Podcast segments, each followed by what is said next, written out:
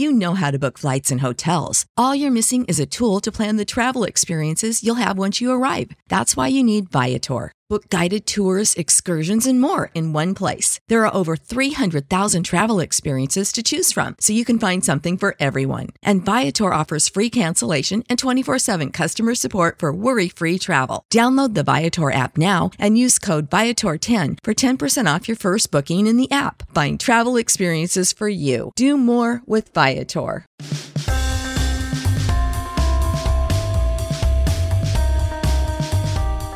Welcome into the latest episode of the Five Reasons Podcast. I'm Ethan Skolnick, not with Chris Wittyngham this week. He's over in uh, jolly old England uh, drinking, I would say he's drinking pints, but he's probably drinking cider uh, and watching soccer. So he'll be back with me next week. Make sure you check out the other two episodes that we've posted this week. We had two good ones. We, we did our first six weeks of Wade episode with Quentin Richardson. Uh, he joined us for a full hour telling stories about his days with Dwyane all the way back to Chicago and then playing with with the Heat and their continuing relationship. We'll have Caron Butler on for that next week. That's our plan. And we also had Derrick Jones Jr. yesterday. Alphonse Sidney and I interviewed the guy that they call airplane mode. So check out that episode as well. Find out who he's got a bet with this year and what it's about. Also, check out the other 14 podcasts in our network Miami Heat Beat for sure, Three Yards Per Carry, Chamber Podcast, Smart Your Territory, and everything else we offer. And we do have a website that's launching on March 18th, which you can find more about on at Five Reasons Sports. All right, we're going to go back to the NBA today. We've been very NBA heavy. Chris leaves, and he leaves it to me, and I end up doing all NBA episodes. But today it's going to be a, a longtime friend of mine, one of the best people in the business and I, I, not just as a as a writer, but also as a person, um, sort of universally beloved in the in the media industry down here or or across the country. And it's Jeff Zillgitt from USA Today. Jeff, thanks for joining me today. Hey, no problem, Ethan. How are you doing? We're doing well. Um, I'm doing well. Um, the Lakers are not doing well. I want to start there with you. Yeah. Uh, you know, we'll certainly get into some Heat conversation because we always do that here on the pod. But I mean, the big story in the NBA, I, I, just put up a poll, Jeff. I said, what's the biggest surprise in the NBA this season? And there have been so many that it was hard to narrow it to four. But the four that I came up with were the Celtics struggles, the Pacers continuing strong play without Oladipo, Denver and Milwaukee playing at the level that they've played at, and then the Lakers' complete collapse. Um, you've been covering LeBron for a long time. I was with you quite a bit up in Cleveland uh, when he was there. He, you obviously covered him some in Miami. I know you followed the story pretty closely. What's happened? I go back, Ethan, and, and I'm going to go to the very start of this in free agency. And right after LeBron's agency, Clutch Sports, you know, put out the announcement that he would sign a four-year deal with the Lakers. I was not, and this isn't not a, uh, this is almost a universal belief as well. The roster construction w- was not pretty at the time. And, I understood that, there were reasons for it, but there were a lot of guys on one year deals the JaVale McGee's, the Lance Stephensons, the Rajon Rondos, the Michael Beasleys of the world, the Kentavious Caldwell Popes and also, Ethan, you've seen it from all the time in Miami and all the time in Cleveland. The one thing LeBron really flourishes with is when he has shooters on the court with him. And I, I don't, you know, if you want to go from, you know, Mike Miller to Shane Battier to Ray Allen to even having Chris Bosh extend the court to some of the Cleveland days when you either had a Channing Frye, a, even James Jones, but then obviously Kyle Korver at times. Kyrie could shoot threes, and, and they were just missing that. And I look today, Ethan, they're 29th. The Lakers are in three point shooting, mm-hmm. and, and that that's just not right off the bat. That's not a recipe. But I also go back to I understood it. I, I maybe at the end of July, beginning of August, uh, I was in the Cleveland Akron area and, and talking to some people, uh, you, you know, close to LeBron, and I sort of even wondered if this year was going to be a lost season for the Lakers to some degree, that it was really about years two, three, and four of LeBron's contract with the Lakers that really mattered. And yet, you know, they got off to a little bit of a shaky start or, or not knowing. But then by Christmas, Ethan, I, I totally changed that, you know, they were in fourth place in the West. And I thought, heck, th- this team could give it a go. And, and maybe some of these young guys could get some experience. And I also thought that it was also figuring out which young guys were part of the future and which ones were not. And then let's just start. I think LeBron's injury, Ethan, really crushed the Lakers. I, I know he missed 18 of 19, but in the 17 in a row that he missed, Mm-hmm. I, I, believe that they were six and eleven, uh, and, and, they just really fell apart. And then you throw in Lonzo Ball's injury, and they, they just haven't been able to find it uh, since that point. I know that's sort of a long-winded answer. I think there's other layers to this, and we'll probably get into them. Yeah, a couple of things on that. Uh, one of the amazing stats from the Big Three era to me was that LeBron missed only 18 games and and the Heat were 9 and 9 in those games he missed. And then since he's gone to the other two places when he doesn't play, the team has no chance. We saw it in Cleveland uh, where, you know, they, they were abominable. I mean, they were actually better the Lakers were better this year without him than the Cavs were without him, which is a little surprising considering the Cavs had, you know, either or both of Kyrie and Kevin Love during that time. But you yep. you mentioned the shooting point, and I want to go back to that because – I fought with a lot of people on Twitter about this. Uh, when, when they had the signings, there were Laker fans all over there telling me, well, you know, second half, uh, you don't know what you're talking about. Because that was my concern, the shooting. And I know they kept talking about, well, we're bringing in all these ball handlers so that LeBron doesn't have to handle that. But LeBron's history is he always ends up handling that. Like, it doesn't matter yes. if he has Kyrie or anybody else, he wants to handle the ball. So bringing in secondary playmakers – uh, who are uh, who you want to be primary playmakers when you've already got you know Rondo and Ball, who the ball is going to be in their hands a lot when they're healthy, and now you're adding a Stephenson and you're adding a, a KCP and all. It doesn't uh, uh, it doesn't make sense. It didn't make sense to me at the time, and but what Laker fans were saying was, well, it'll be fine because you don't you didn't watch this team last year, and in the second half of last season, Kuzma shot whatever it was 41, 42 percent from three, right. Yep. Ingram shot, you know, close to 40%, and Hart shot close to 40%. So they're like, you don't know what you're looking at the totality of it, but you're not looking at the second half of the season. But think of how bad, Jeff, the shooting has to be for a team with LeBron James on it, who draws that kind of attention, to be 29th in the league in three point shooting. Like, that's almost i mean lebron made in miami and in cleveland to a degree not a kyle korver but some of the other guys like made like very average three point shooters look like really good three point shooters because of how much of course he attracts for them to be 29th, I mean, I, that's malpractice. Like in terms of what uh, what Pelinka and Magic put together, like that that just can't happen. And their whole blueprint on that needs to change this offseason. It, it does, Ethan. And look, I'm not going to sit here and say that there were there were Kyle Korvers and Channing Fryes uh, on the market this summer because that that wasn't the case. Okay, but they, they did need some shooting on, on, that squad. And you know, if I have to go back and look at who, who are free agents and who are not, but that that's definitely, and that's the other reason too, where I sort of thought it, it was, it, and I use the word lost season sort sort of loosely, but uh, again, I, given that Golden State was still going to be the dominant team in the West, and, and look, I know everyone's raving about Houston right now, and OKC's had a fine season, and you mentioned what Denver has done. So, look, I understand there's no guarantee, but, but look how far behind the Lakers are among all those teams. I like, you know, I, I even at the beginning of the season, and I know there were some people out there who wondered even if they could make the playoffs. I thought they should be able to, uh, and, and, I know lots of things happen. But but look at all the teams that all right, De- Denver's had the major uh, uptick. You look at what San Antonio is doing. Gregg Popovich is always going to have that team in the running. Utah had a tough start to the season schedule wise, but they're a really good team. OKC has like I, look at all those five, six, seven teams. And, even before the season started, I, I, wondered who the Lakers were better than among that group, uh, given their roster construction. So some of this doesn't surprise me. And again, I will acknowledge that, you know, when they sat there in fourth place on Christmas Day after beating Golden State, that I thought, okay, you, you know, this team gets into the playoffs. They, you know, potentially win around, which would be, I always feel this too, Ethan, that it's always great for a young group who has never been to the playoffs have some playoff success. Mm-hmm. And, and Kuzma, Brandon Ingram, Lonzo Ball, Josh Hart, it would have been great for those guys to get into the playoffs, see what it was about, uh, even if they lost in the first round, I think it would have been fine too, just to see that. Uh, eh, but again, I think the injuries have been devastating, and, and then there just seems to be no cohesion either right. since the All Star break. Uh, it, you know, I, I, don't know if guys have you know checked out. Uh, it, it's you know, it, I think it's a collective problem.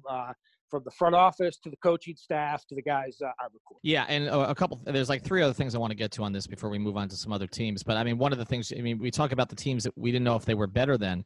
I mean, when I said before the year that I thought Denver was better than them, the reaction to that, like that I got on social media, was right. like, who who the Nuggets? And I'm like no they're better they're better. And and the thing is the Nuggets haven't even been healthy. Like if I mean they've they've had guys in and out. Oh geez they've had tons of guys tons of injuries. They never really got Isaiah back. They you know all, all you know you, you, look at Barton everybody that they've lost this year Millsap was out for a period of time. Gary Harris missed some games I believe uh, as well. Yeah and, and, but the casuals I think Jeff like I mean don't really know who Will Barton and Gary Harris are right? Like it's right. it's it's yep. different than than putting the team together that the Lakers were. But but three quick things on this uh, before we move on to to other teams.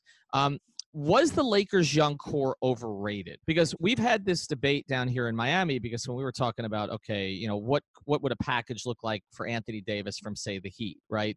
And so there's always this talk about Boston's young core, which has had its ups and downs. We're going to talk about, and the Lakers' young core. Not as much about sort of the Miami's young core of, of Winslow, Adebayo, and and Richardson, and and I guess Derrick Jones Jr. been thrown into that now too.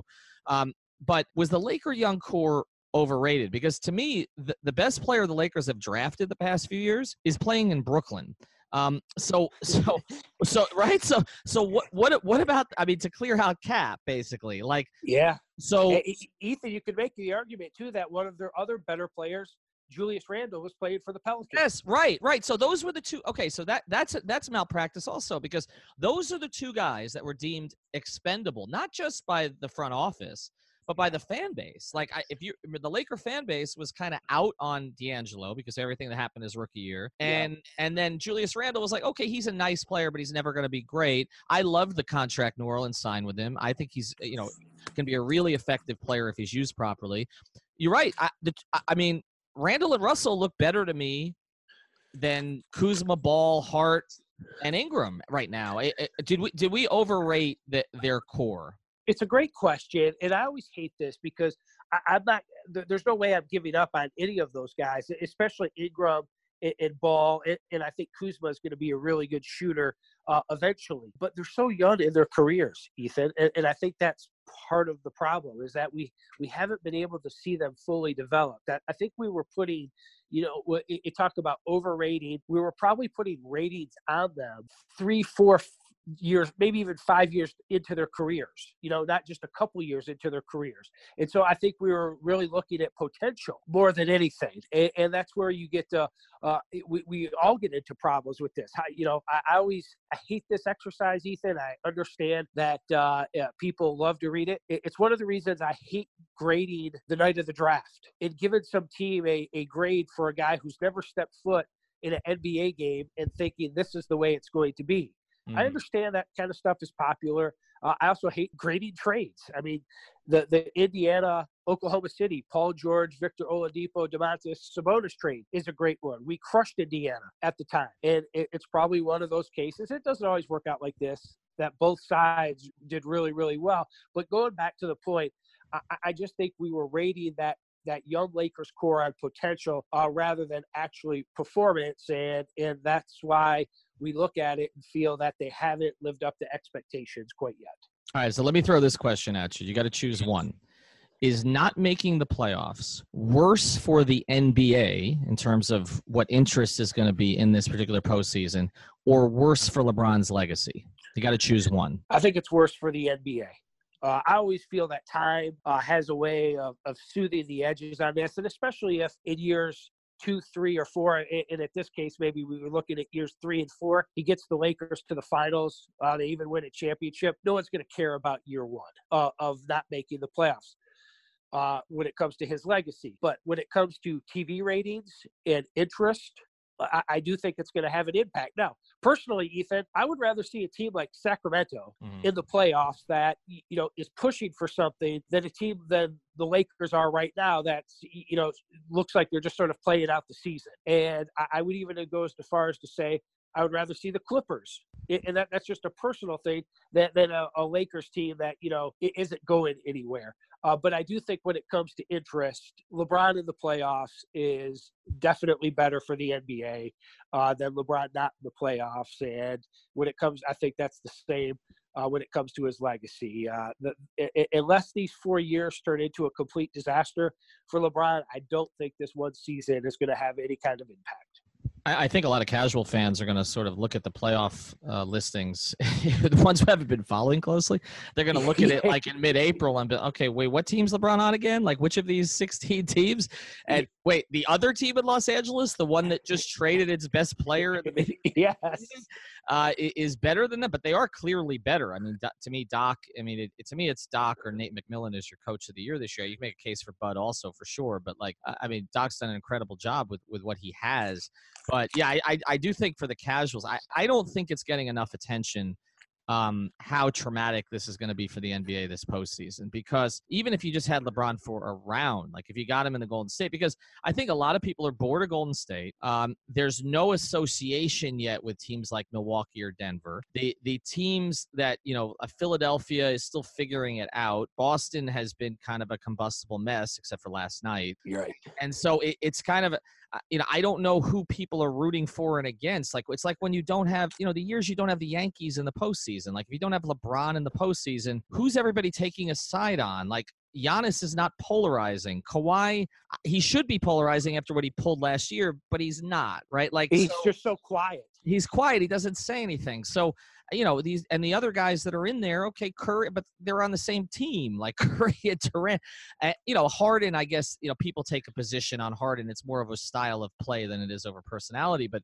i, I just i don't know like i think from from a to me, this for a basketball junkies perspective, it's going to be a fantastic postseason. Like, because I can't remember when you've had so many teams that have a shot at least. If if Golden State trips up, I, I count seven teams that I think have a shot. And and in the East alone, I the second round of the playoffs, which have typically been a, a sleepwalk because it's just waiting for who LeBron's going to torture in the, in the Eastern Conference Finals. Now you've got four compelling teams for different reasons, and I'm not even including what Indiana's doing. And so I think from a basketball junkies perspective, it's going to be the best postseason in a long time. But I think what the NBA really cares about is in the postseason is the casuals and bringing them in with, with storylines and personalities. I mean, what I guess Jeff, what are they going to get excited about if there's no LeBron? I, guess they're going to have to get excited uh, about the Western Conference matchups in, in the semifinals. Can you get uh, you know Golden State versus Houston in the second round, or Golden State versus Oklahoma City? and Denver, Houston, and, and, try to build up on, you know, look, using Harden, Durant, Curry, Draymond, Clay, uh, Jokic, Westbrook, Paul George. Like th- those are going to have to be the personalities. And, and, again, you make great points that you, you, know there's not the polarizing character. I guess Golden State has the potential to be a little polarizing with the Durant situation, but look, look at you mentioned Harden stylistically. That that's what people complain about. It, it, has nothing to do with his personality. It's not like Houston has a bunch of drama or anything. And, and then I look over at the East, Ethan, when it comes to th- this idea of w- what's going to draw the fan. You know, to me, and this goes back to probably our '80s old school roots.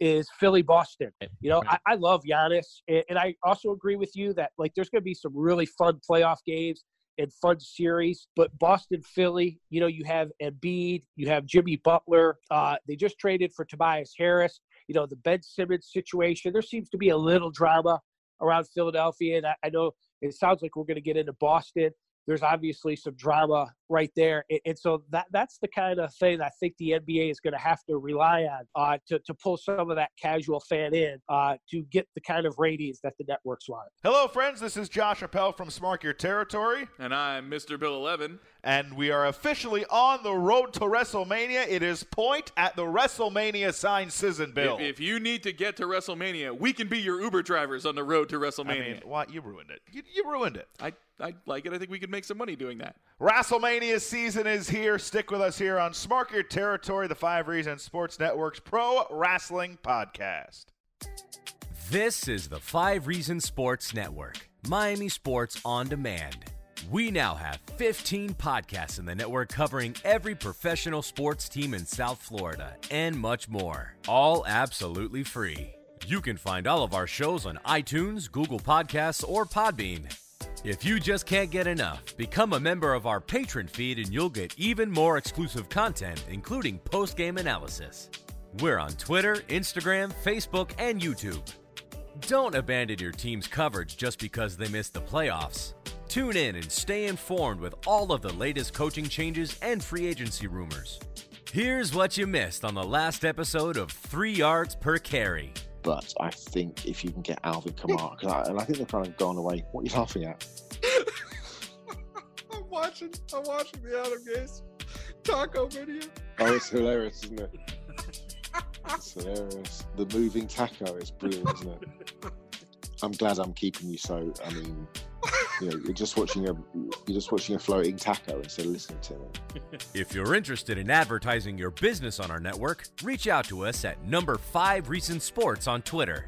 To stay up to date with all of our shows, enter 5 Reasons in your search bar and then hit subscribe. Yeah, sorry. So let's go to Boston, Philly, because I, I mean, I, I think you know I'm sort of rooting for Indiana to stay perched at three, so so we get Boston, Philly in the first round because I, I Yep. think that I mean that becomes the dominant series. So uh, let's look at their sort of uh, strengths and issues independently. Um, so in Philadelphia's case, uh, you know, sometimes I watch Jimmy with them and he looks great, and sometimes uh, he looks like a bad fit. It just sort of depends on the night. Um, and I mean, Tobias has been really good. Embiid, I- you know, again, it's an issue of if he's going to stay on the floor. Uh, when you look at their situation and integrating all these pieces, which may just be for another six to eight weeks, actually, uh, Yeah. like how how does it fit? How do they? Because you have Redick having arguably his best season, Yep. You know, along with the other four guys. So their starting five is the best in basketball right now. I think. I mean, I get. I know people can make the case for Golden State, but I, th- I think there's, and certainly you can make that case. But I, but I think I think you can make a case that Philadelphia is comparable. Uh, what? How do they make it work? It, it's a great question, and, I really do think some of this centers around Jimmy Butler and how much he's willing to sometimes play, and not- only you, know a second scoring role, but sometimes a third or a fourth scoring role on that team. Uh, and, and if he's willing to do that, I think it's a really good fit. I know he had a really good fourth quarter uh, the other night uh, in a victory, and so you know it, it worked out well for him. But he still only had 14 points uh, at, at the finish of that game.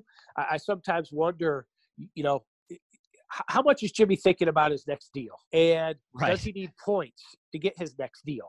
And if he doesn't feel he needs points to get his next deal, and I do believe, uh, just real quick on this front, You know how to book flights and hotels. All you're missing is a tool to plan the travel experiences you'll have once you arrive. That's why you need Viator. Book guided tours, activities, excursions, and more in one place to make your trip truly unforgettable. Viator has over 300,000 travel experiences to choose from. Everything from simple tours to extreme adventures and all the niche, interesting stuff in between. So you can plan something that everyone you're traveling with will enjoy. Real traveler reviews give the inside scoop from people who've already been on the experiences you're considering. So you can plan with confidence. Free cancellation helps you plan for the unexpected. And 24 7 customer support means you can travel worry free. Download the Viator app now and use code Viator10 for 10% off your first booking in the app. Find travel experiences for you. Do more with Viator.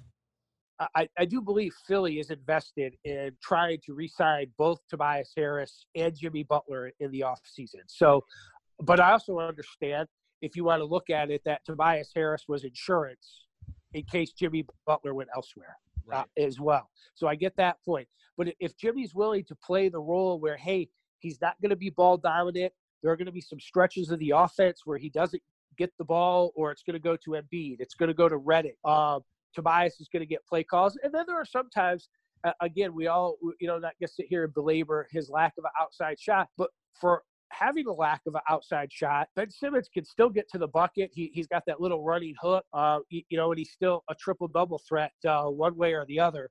Uh, despite not being able to shoot the long ball. And, so, if Jimmy's willing and is focused on the defensive end, you know, I really like what Philadelphia can do. But th- there's lots of ifs and contingencies when we're talking about that. All right, so let's look at Boston then, because uh, you know I watched that team last night, and uh, that just doesn't look like the same team we've seen the last month. And I, I know, I know, I know, Kyrie attributed, you know, obviously Golden State's banged up, and uh, you know, and I know Kyrie attributed it to the long flight. We needed to get away and everything. I mean, I, I, I know you and I have had conversations about Kyrie in the past because we, we, I mean, we were both up there, you know, for LeBron's first year in Cleveland, and uh, you know, Kyrie's act with me kind of wears thin. I know you've had better you know interactions with him so it, it kind of uh, you know, again, I think I think his personality could be sort of all over the place to me. Like some some days he's really engaging, and some days he's dour, and so you don't. And, and I think sometimes his teams take on that personality. But like, how do they make it work? Because I mean, we're not expecting Gordon Hayward to go for thirty every game. Like I, that's not going to happen. And I, I, don't I don't get the sense that Brad Stevens knows what he's going to get from other guys. Like I, I feel like he kind of knows what he's getting from Kyrie at this point but like who who's going to be the second guy on a given night? And there's no consistency with that this year so how do they make it work? Well if you want a second guy it should probably be jayson tatum and uh, and i think he had a pretty decent game last night. Uh, al horford is really really good at what he does. I've always you know he, he he's not a fit for the all-star game based on his style. Uh, but whenever he makes the All Star team, it, it, it's deserving because of being a two way player. He can facilitate. Uh, has you know learned to step out and hit the three. Everything you want in a modern big man can anchor the defense, but he's not your second guy. Marcus Smart is not your second guy as well. You mentioned Gordon. We're not going to expect that. I mean, I, I go back, uh, and this has been said. I mean, remember when Paul George came back from his uh, gruesome uh, compound fracture? He was not the same player in year one. Right you know, he missed an entire season. Not even like, year, not even year two, really. Uh, I mean, it's really hundred percent, Ethan. Right. The I, the blow up has come now. Like, like I, I wonder yes. if Paul George would have gotten here two and a half years ago if that doesn't happen. Like, uh, I think he does. I, I think that that's hundred percent. I think we're seeing where he was that summer of that injury, what was it, 2014? That that that's where he, it's five years down the road, really, uh, is what it is. So I'm with you that we would have seen this in 2016, 17, 17, 18. Uh, at, at, the very least. And so we're not going to get that from Gordon. So that's why I go that it, it, it's Jayson Tatum. But I do think there's, I, I you know, I, am not in LA as much. Uh, this season uh, around LeBron. So I can't speak to the divide between younger guys and older guys, but it's clear in Boston, based mm. on some of Kyrie's comments, that there is a divide between the veterans and the younger players. And I can certainly see it as well. Kyrie comes in, with, with the attitude of, hey, I want to be, in essence, I want to be the guy LeBron was. I want to go right. and be the guy on a team and take them to the NBA Finals and, and try to win a championship. And, but you have these young guys, Ethan, and I can understand this, is like, hey, hold on here. Last year, w- with you know, and obviously Kyrie played, you know, 60 games during the regular season, but in the playoffs, those younger guys said, hey, we got to the, we were within one quarter and we had a bad offensive night against Cleveland from getting in a game seven at home from getting to the NBA Finals. Mm-hmm. You know, we, we they probably feel they have a really good idea of what it takes to get to the NBA Finals as well. And so I see that divide, and I'm not going to get too wrapped up in last night's or the Golden State victory. I've done that too many times with Boston this year. I've seen stretches of them play well, and I'm like, this is the moment they've turned it around. And you know they're playing with joy and all of a sudden that you know joy disappears. So i, I think there's a divide there and I, I, just don't know if they can overcome it uh, this season ethan to be honest. I mean you know how many times have you talked to an nba coach or assistant or front office executive you know by this point in the year you, you are who you are. Right. Uh, sometimes you figure that out within the first you know 35 games of the season and, and what kind of team you're going to be and so the ups and downs of Boston is probably who they're going to be until they prove otherwise. And to me, Ethan, that would be finishing out this stretch of, uh, you know, I don't know what we are, uh, 20 games left or whatever it is, uh, of going like 15 and 5. Right. Uh, it, it, and not even 12 and 8. I'm talking 15 and 5. And, then I would say, all right, maybe there is a little bit of difference here. But, uh, you know, going back, uh, I, I, would like to see it be Jayson Tatum. And let me say this there is a lot of talent on that team. And and I love what Brad Stevens does as a coach. I, you you were around a lot uh, during that you know Cleveland's first playoff series. Mm-hmm. Um, against Boston that year. I mean, Brad does some great things. I would talk to Mike Miller off to the side, and you know, it, he spent that year in Cleveland, and he's like, man, Brad does a great job. But Brad is also now doing it with expectations, right. with lots of different egos and you know mindsets on that team, and it becomes a little bit more difficult. Well, it, it reminds me of you know when I always used to uh, talk to people about Spo, and, and, one of the things that always came up was you know that my, most people around the league thought that that you know the toughest job was when he had the most talent, like you know, and I would argue that his toughest job has actually been this year because of what Riley gave him. But but like if you look at you know those four years, it's the managing of expectations, the managing of egos. I mean, Erik used to tell me that 75% of his job was managing egos, and the Celtics team I think is even harder to manage than those big three Heat teams because, like you said, I mean you've got a group that felt they established themselves last year, and then it's oh Kyrie's back, Hayward's got to be worked in. What do we do with us? And uh, that has that has seemed challenging. You also mentioned Kyrie. One of the fascinating things to me is that you know guys always resist the tutelage of somebody else until they go somewhere else. So uh, so so you had so you had LeBron resisting Spoelstra and then sounding like Spoelstra when he went to Cleveland, and now you have Kyrie resisting LeBron. He sounds like LeBron, but he goes to Boston. It, it just it always it always kind of repeats itself. I want to get I want to get back. Hey, Ethan, if I could, you know, if I could just piggyback what you said, which was really great point. Also in Miami, there was a hierarchy mm-hmm. of LeBron, Wade, and Bosh. Yes. And I don't think that hierarchy has been quite established for some of the reasons. But but a lot of that was Dwyane. But see, a lot of that was because Dwyane allowed that, and, and sure. so yep. so and, and if you remember the first year, I mean, it seems cartoonish in retrospect, but if you remember, for the first like three quarters of that season, Dwyane and LeBron did every interview together.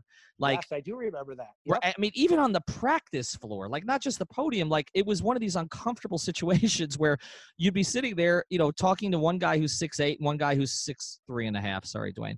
Um, but and you'd be talking to the two of them, and you know, you'd be interviewing one about the other while the other was standing there because there was this perception they didn't want to be split apart. And I always felt bad for Chris, who honestly, you know, I love dealing with LeBron and with Dwyane. Obviously, I have a relationship with with both of them, but Chris was sort of everybody's favorite interview, right? And like, but Chris was always third. Like he was third. You're right. There was a hierarchy.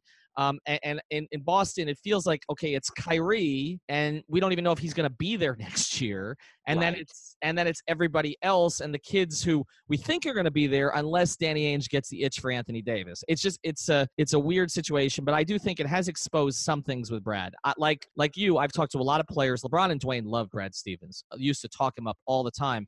But it is different when you have expectations and you have guys who want minutes than it is when you're coaching up Isaiah Thomas and Jae Crowder to heights they've never reached before. It, it's a different it's a different job, and I feel like he and Spo have kind of changed places, and it's interesting to see how they both played out. Before we get back to the playoffs, so I do I can't let you go without asking you about the Heat because you were yeah.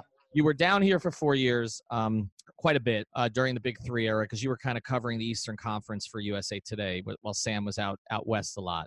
Uh, and and obviously, you know, we're now five years out from LeBron or almost, and the Heat are you know, right now we're trying to talk up a big game tonight against Charlotte, you know, for the eighth spot when both teams are under 500.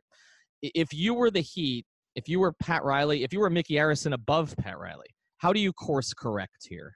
I look at that roster and I look at some of the salaries. And, to me, and you guys know this better than I do, but the course correct doesn't start until after next season unless somehow you're able to shed some of the salaries that the Heat have uh, for 2019 20 that, that that's the only way I, I could look at it. Uh, you know, the, the Whiteside contract is one of them. Uh, the Ryan Anderson deal is, is one of them.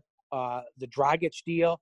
Once those start to come off the books, and I'm not ready to give up on you know the idea that Pat Riley is finished as an architect of teams. Uh, I, I'm nowhere near that point. I will say that one of the other teams that you know has been well, all right, Ethan, let, let's take a look at all the teams, you know, in sort of the modern salary cap era of the past 20 years uh, for a variety of reasons. Who has managed it fairly well, had success? San Antonio, Mm-hmm. Miami, Dallas. Uh, I, I, guess we'll throw in the Lakers, but they have the the, the deepest pockets uh, to spend as well. And I, you know, I, am talking about some of their titles. Uh, you know, with Kobe, with Shaq, and then with uh, Kobe and Pau Gasol. Those teams at various points have struggled mm-hmm. after their championship years. Dallas is really, I mean, Ethan, how about that 2011 championship? Right. That Dallas won. They've they've really struggled since then, and I don't think you know people think all of a sudden Mark Cuban is a horrible owner in terms of the basketball side of things. That Donnie Nelson is all of a sudden a horrible GM there are just some things that happen that are a little bit harder to predict. Uh, and so Miami made a couple mistakes in signing some free agents, uh, but that's the course correct uh, when I look at it, when some of those big deals come off the books. Because when you listen and see some of the free agents that are attracted to Miami, it's still a destination uh, for a handful of reasons. Uh, the way the the culture that is there, that ownership in the front office have established, Pat Riley, and then you know Erik Spoelstra as a basketball coach, and, and so I'm not really again not willing to give up and say that the Heat uh, can't make another run at it when they get to free agency, but th- that seems a long way off when we're sitting here talking well, today. Well, yeah, the, the problem, Jeff, is that the guys want to come here, and, and as you know, I know Windhorst has talked to a lot of people around the league about this. Like they want to come here and they can't. I mean, I mean,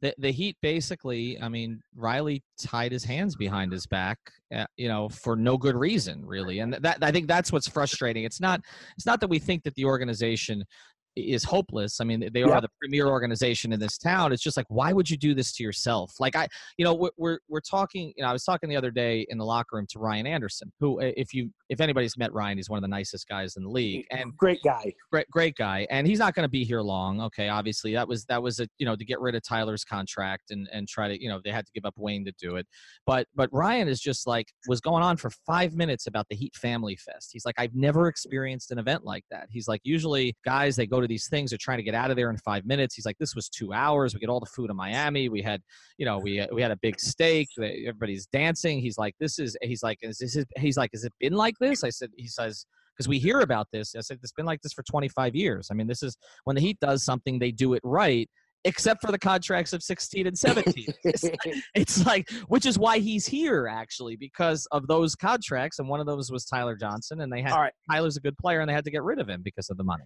All right, Ethan. So that is a another issue that is not specific to the Miami Heat. And we could talk on this for a long time. And no one cares about collective bargaining and salary cap machinations or anything like that. What a horrible summer, Ethan. Yep uh, uh, for lots of teams when yep. it comes to either the Nick Batum deal, the Timofey Mozgov deal. Mm-hmm. Uh, I, am I'm, I'm missing a, a bunch what, of the Biyombo, Joakim, Biyombo, uh, Joakim yeah. Noah's deal. Mm-hmm. Like there, there, were lots of horrible deals uh, that summer. Jan Mahinmi, uh, which right. the Wizards are, are still paying um, on that one.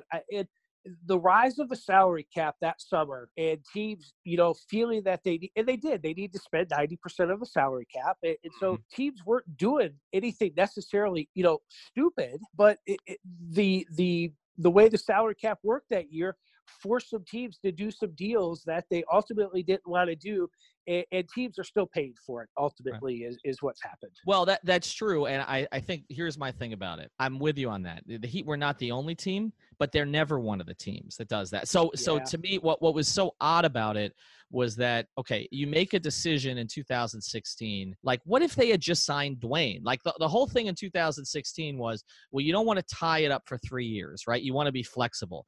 So you end up getting in a fight for the second straight summer with your franchise icon to the point that he leaves over really no more money. Like he he he went to chicago he paid more taxes. So he he goes to a place i saw him the day before he left okay at one of his camps he looked miserable he didn't want to leave miami and so right. he, he, yeah. he, he, was hurt. Okay. He was hurt because Pat never connected with him because Pat had gotten out of the room the year before when, you know, the late Henry Thomas, may rest in peace, that he and Pat couldn't really work anything out. So the Arison stepped in. And so that next year, it's like, it just, it was like, oh, this is happening again. I mean, I was communicating with Dwyane during a lot of it, and he was incredibly frustrated by the way it played out. And you look back at it, so you're like, okay, so Dwyane leaves and it's a disaster, but at least you did the right thing after it by signing, you know, a Dion to one year at 2.7, a James Johnson to one year at 5 million, right? Bringing in a Luke Babbitt on a cheap trade. Bring, you know, the thing, Wayne Ellington on, on a one year deal. So you do those smart things. Then Mickey decides to match the Tyler Co- Johnson contract, which was a disaster. Not because yeah. Tyler's a bad player, but he's not that nope.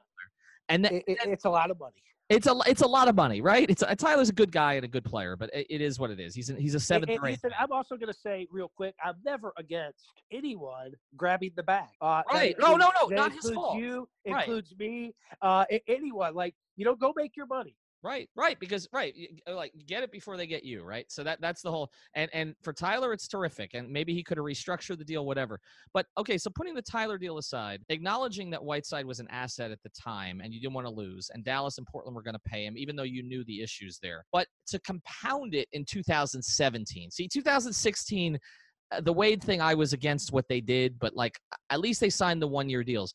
But what we don't understand as a network, okay, it's not just me, is is why in 2017 they just didn't do the same thing that they did in 16, which is so so let James Johnson walk, let Dion Waiters walk, okay, and and sign Tyreke Evans for one season, sign Jeff Green for whatever, okay.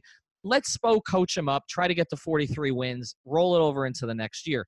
That's what I think as Heat we don't understand because this is a smart front office and and so pat's never really explained that. Like so that that's i think that's why i think there's a frustration uh, from Heat fans. But I do want to pivot real quick before we close. Um, so uh, we we mentioned LeBron early on. It doesn't appear he's going to be in the playoffs. I'm curious to see if he still locks down his Twitter for the entire playoffs because we know he usually goes zero dark 23 or it was zero dark six with the Heat. He can't do. I, I guess he'll be tweeting about the playoffs or I don't know. It's it's going to be interesting. Um, I guess we'll have to ask. I'll have to ask some people close to him. I'll give Adam a call about that. Uh, well, it'd be funny, Ethan, uh, to bring him in as a uh, ESPN uh, studio guest. Oh, Oh my! Could you imagine that?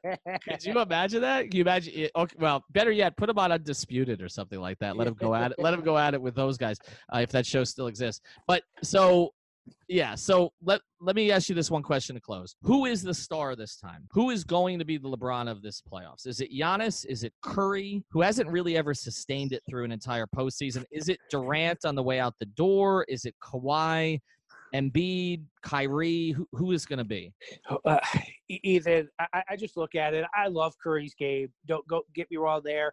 It, it's somewhere down the road, uh, and I don't know if it'll happen. He probably deserves a Finals MVP somehow. Even if it's a uh, a lifetime achievement award at some point, and they give him one, uh, I think it's going to be Kevin Durant. I, I, think he's, you know, if you are arguing that LeBron is the best player in the world, um, and he certainly hasn't had his best season, but the past couple of years where we've talked about the next best player, it's been Kevin Durant. Uh, there are so many times in the playoffs where I don't think Kevin Durant misses a shot. Or during the finals, I'm like, man, does Kevin Durant ever miss a shot? Or certainly when Golden State needs a shot, Kevin Durant seems to make one. And so that, that's what I'm going to roll with. I, I do think Harden will be fun to watch, especially if he can put up some numbers. But if Golden State gets to the finals and, you know, they, they beat some team in a long Western Conference series, I, I just think it's going to be Durant who they rely on and, and get the ball to when they need a bucket. And then he's a Clipper next year, or he's a net, or he's a Knick. A Clipper, a net, or a Knick. It's a, it's a great question. Uh, I the, the, the best I could say right now is I don't think he's a Warrior, right. and I understand it. Ethan, just real quick on that point, he wins three consecutive titles. He left Oklahoma City he to get his championships, and now he could sort of do that and, and try to go do it elsewhere uh, with some other people he wants to you know join up with and and try to build a championship there. So I don't think it's going to be the Warriors. All right. Um, I'm hoping that the breakout player is Giannis, just because I, I love everything about that guy. I, I don't. Would be know. fun. It would be fun. I just and I, and I love the fact that Milwaukee, which can be a great basketball city, uh, w- would get on that stage. But and the new arena and the new ownership and everything else that they've done, and, and I think Bud's done a great job. I just don't think they have enough. I, I think I think I like I, I love Khris Middleton as your third guy. I, I don't know if he's a two, and I, I don't. It's tough. Yep. Yeah, and, and I, I don't know if if Brook Lopez uh, you know, my concern about Brook Lopez is can he be schemed off the floor a little in the postseason? And then if you don't have him, I think a lot of what's made them effective is his spacing off of Giannis. And so it's it's going to be interesting. But I, I think I, I would like it to be honest. I think it's going to be Harden. I, I just I, the way and I hate watching him. I, I just I yeah. that to everybody, but like. I just think eh, we're we're witnessing something where he's figured it out. Like he, he knows how to get his points on a given night, whether it's falling down or step travel step back, whatever it is, he's going to get his numbers. And I think they've got a formula now where they know it's all him. And sometimes there's clarity. Like we talk about Boston and Philly, like there's no clarity. Like in Houston, there's clarity. It's just like okay, CP is going to take over when for the few minutes that Harden needs a break, and that's it. Like, because there's nothing else going on there. Um, and I, I feel like sometimes clarity is helpful to teams, and I, I don't know that Boston, Philly have it. I think Milwaukee does, but I don't think there's enough. I think Toronto, to me, there's still something missing there. I, I don't know. I, I I can see them getting to the finals, but I'm not going to call it.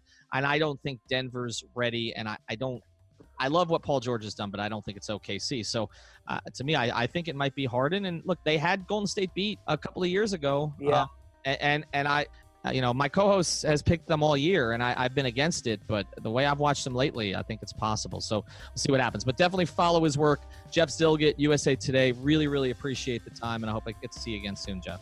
That sounds perfect, Ethan. Have a good one.